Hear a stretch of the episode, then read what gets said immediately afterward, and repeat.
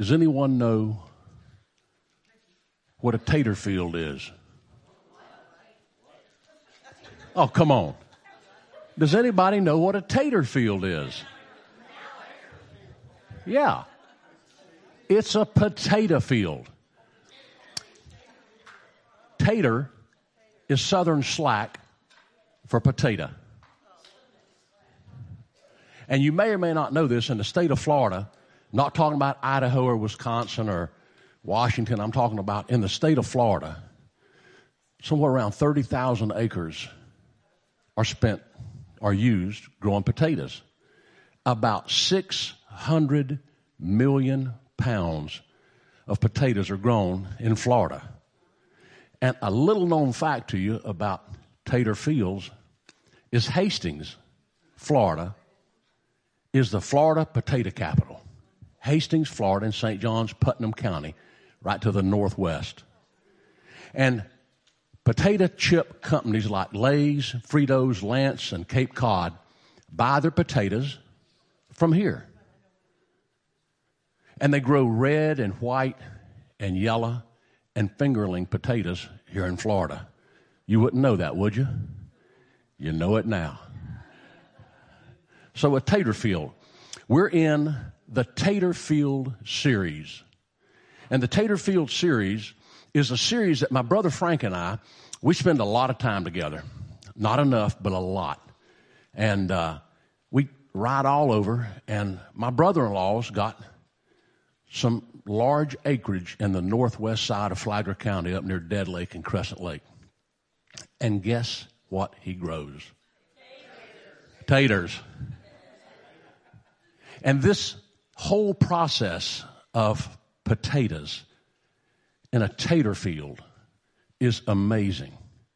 What has to be done to the ground, how it's prepared, how it's planted, how things grow and how they're harvested, and then after the harvest, the gleaning of it. So, this is a tater field series that was uh, grown between my brother Frank and I just sitting on an edge of my brother in law's potato field, looking and waxing and waning about life and watching things. Now, what you're going to get out of this series is some good, solid, down to earth. Get it? Down to earth potatoes. You're going to get some good, down to earth stuff that will help your life will help you understand what God would have you to do as it relates to planting, harvesting, and gleaning. Today is planting. And what we're going to talk about today is you got to plant where God places you. Now, we're going to go out of Genesis 26, which is a story about Isaac. You know, there's Abraham and his son Isaac. And Abraham, with his, his father, Terah, left Ur the Chaldeans and went north and stayed at Haran, which is on the northern end of the Fertile Crescent up in Mesopotamia. And the father died there. And God told Abraham, Go to a place I'm going to show you, and I'm going to give you a land that will be plenty, and that your descendants will fill the earth. And so Abraham, or Abram at the time, left and went down to Canaan. And he settled in Canaan with his wife, Sarai, or Sarah, um, and he had children there. And one of the things that happened starts in Genesis 26. Now, there was a famine in the land beside the previous famine in Abraham's time. So, Abraham had a famine. And when he got into the promised land, when he got into Canaan, there was a famine in the land. And Abraham grabbed his family and he went to Egypt. Now, God didn't tell him to go to Egypt, but he went to Egypt. And we know the story, the Bible narrative is that Abram's going to go there and the people of God are going to go back and forth to Egypt. And eventually they're going to be enslaved there for 400 years. And after they get through their enslavement, they're brought back to Canaan, back to the promised land where they're going to live forever. There was a famine in the land. I want you to know that no matter how long you live or where you go, there's going to be a famine. Now, it may not be a food famine, but if you've been paying attention to the United States of America, you'll notice some things are going on with food. You, you don't have to read the paper every day to realize it, but there's things going on with food. And you need to pay attention to that because there's going to be a famine in this land. And we need to be prepared. And it may be a food famine. This was a food famine. But I promise you, you look around and you can see that there's a famine for the things of God in this land. All you got to do is just walk down the street, go in Walmart, and listen, and you'll see it. So there was a famine in the land beside the previous famine in Abram's time. So Abram fled to Egypt. And I'm sure that as he was talking with his son Isaac, he told him stories of life and he told him, yeah, we had a famine and we had to go down to Egypt.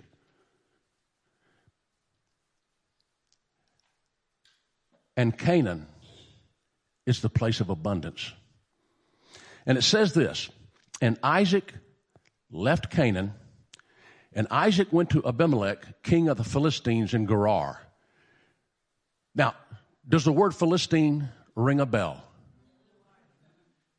David and Goliath, the Philistines. The Philistines were enemies of God's people. Why is it that God's people will leave where they are and go to the enemy? Why is it that God's people will leave where God's put them and they'll go somewhere else? Because the grass is always greener. Yeah, it's not. And they went to this place called Gerar. It's in the Negev region. It's south and it's east. I'm sorry, south and west towards Egypt in the desert. And this town's name is Gerar. I want you to know when you take Gerar out, it means a couple of things. To bring up the cud. You ever seen cows and animals that chew grass? They have a couple of different stomachs and they chew it and they bring it down and they bring it back up.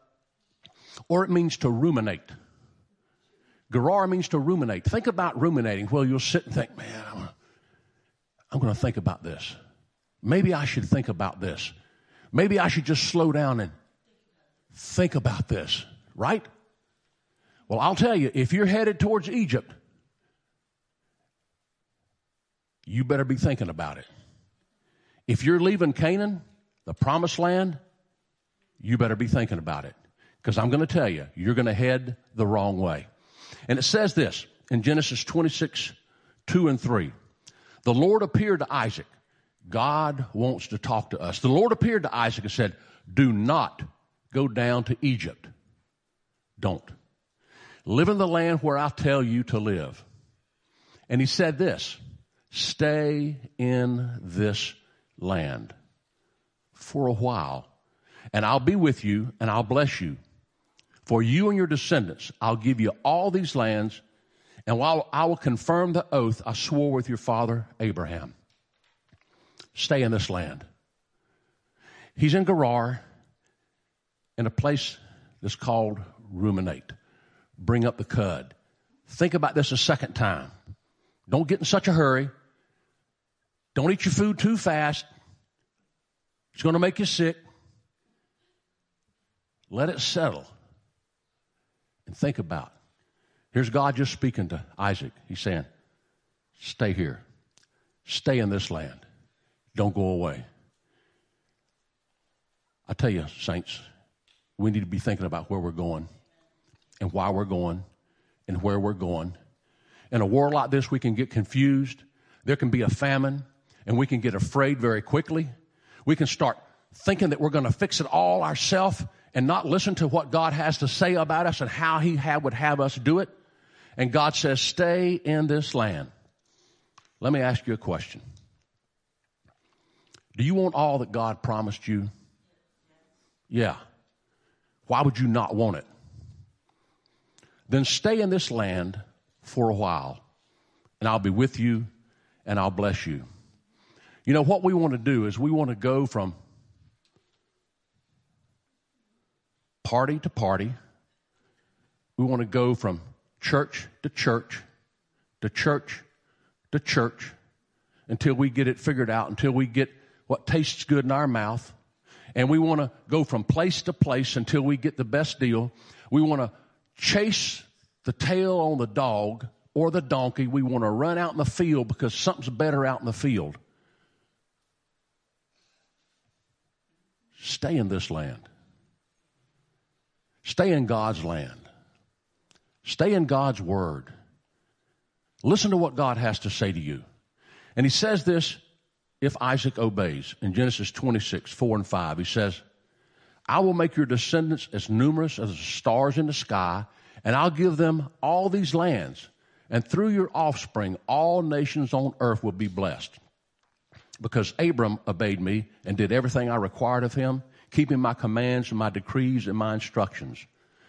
And here's what the scripture says next. And Isaac planted crops in that land. And that same year reaped a hundredfold because the Lord had blessed him. Saints, I'm going to tell you, you can run from place to place to place.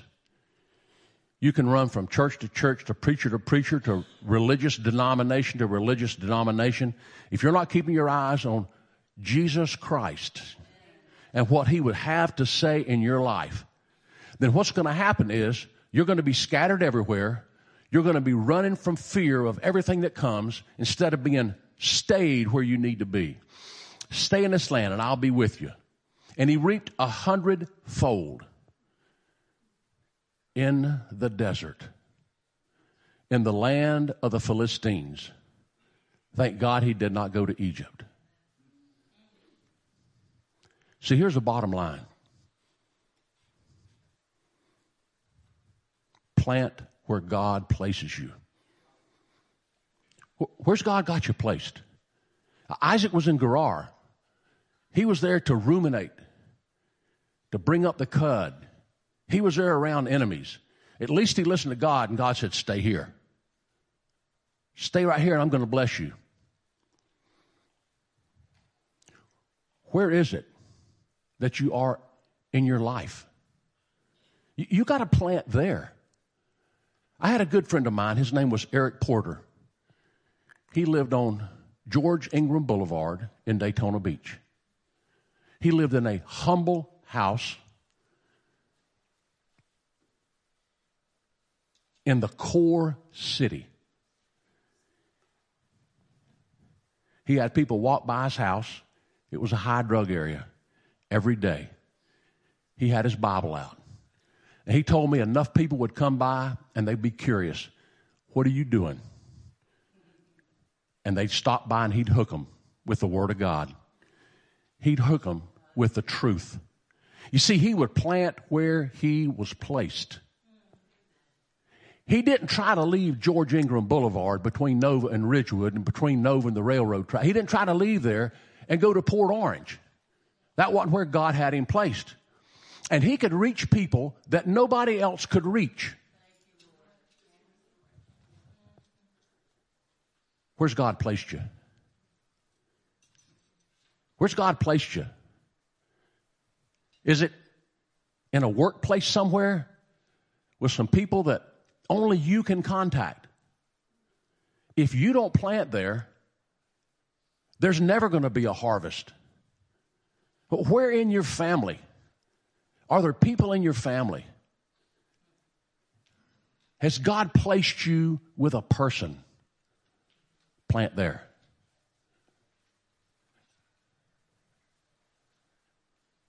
How about the highways and the byways? How about the places that you go that no one else goes? The people that you have access to in prisons, in clubs, in hospitals, in military fields, in colleges and universities, delivery trucks,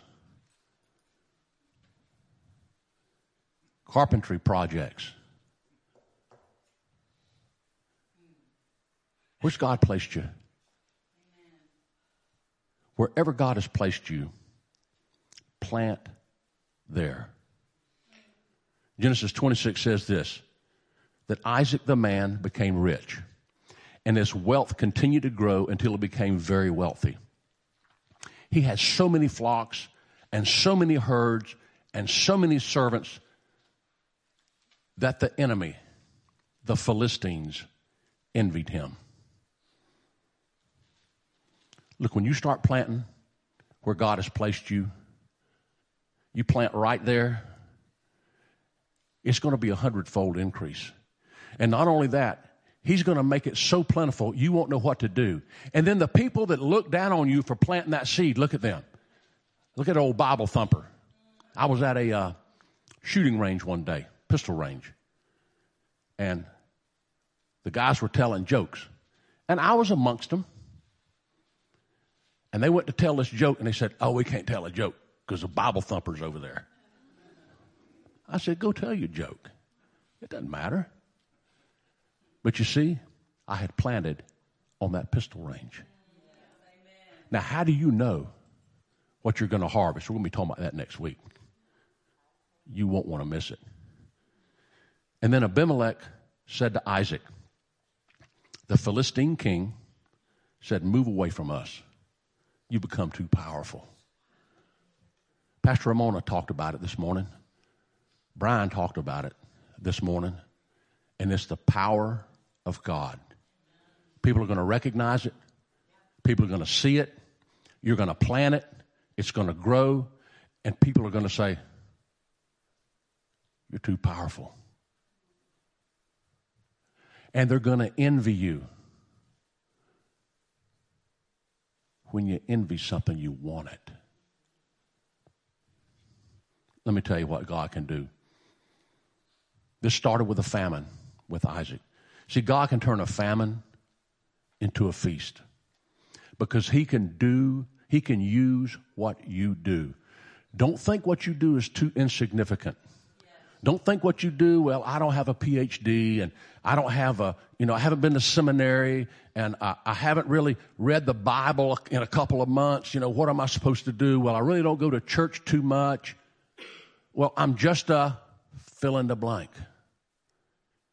Man, when you think that, the devil's already defeated you. You can do with what God gives you, and He wants you to. So, where has God placed you today? I mean, where are you in life? Where has He put you?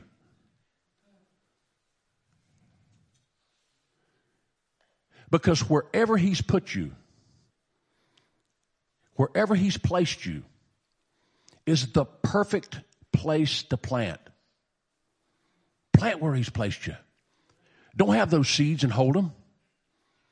Don't put them in your pocket. What do you mean? Well, how do I do that? First thing you do is by your action, with your integrity, just how you act. It's that simple. You don't have to pray for every meal. Sometimes I'm so hungry I don't even think about it. And I'm the preacher. Look, you don't have to raise your hands and say hallelujah every time somebody says something to you. But you should walk a walk that is worthy of what God has for you. You should act in a way that God would have you act where people would look at you and say, man, that's, that's a nice person. I, I wonder what makes him like that. And then when you have the opportunity, you should plant wherever you are. And it doesn't have to be a hundred pounds of potatoes, seed potatoes that you plant. It can just be one. Because you know, when you plant one seed potato, that's a potato that has the eyes on it that's not treated so the eyes don't grow. They cut them in quarters and they have a piece of a potato that they put in and it roots and it goes in the ground and it grows dozens of potatoes. One quarter of one potato. You have no idea what you can do if you plant where God places you. If you listen to His word, if you walk a life that's worthy. And when you stumble and you fall, Get back up. It's no big deal. God's not counting your falls, as a matter of fact. Yeah. He, he says that I don't count the wrongs. I rejoice in the rights. So, where are you today? Has God been speaking to you about planting somewhere? I'm not saying being a gardener.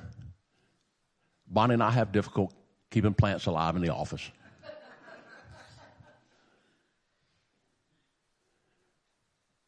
What is God asking you to plant? Look wherever you are, whatever time it is.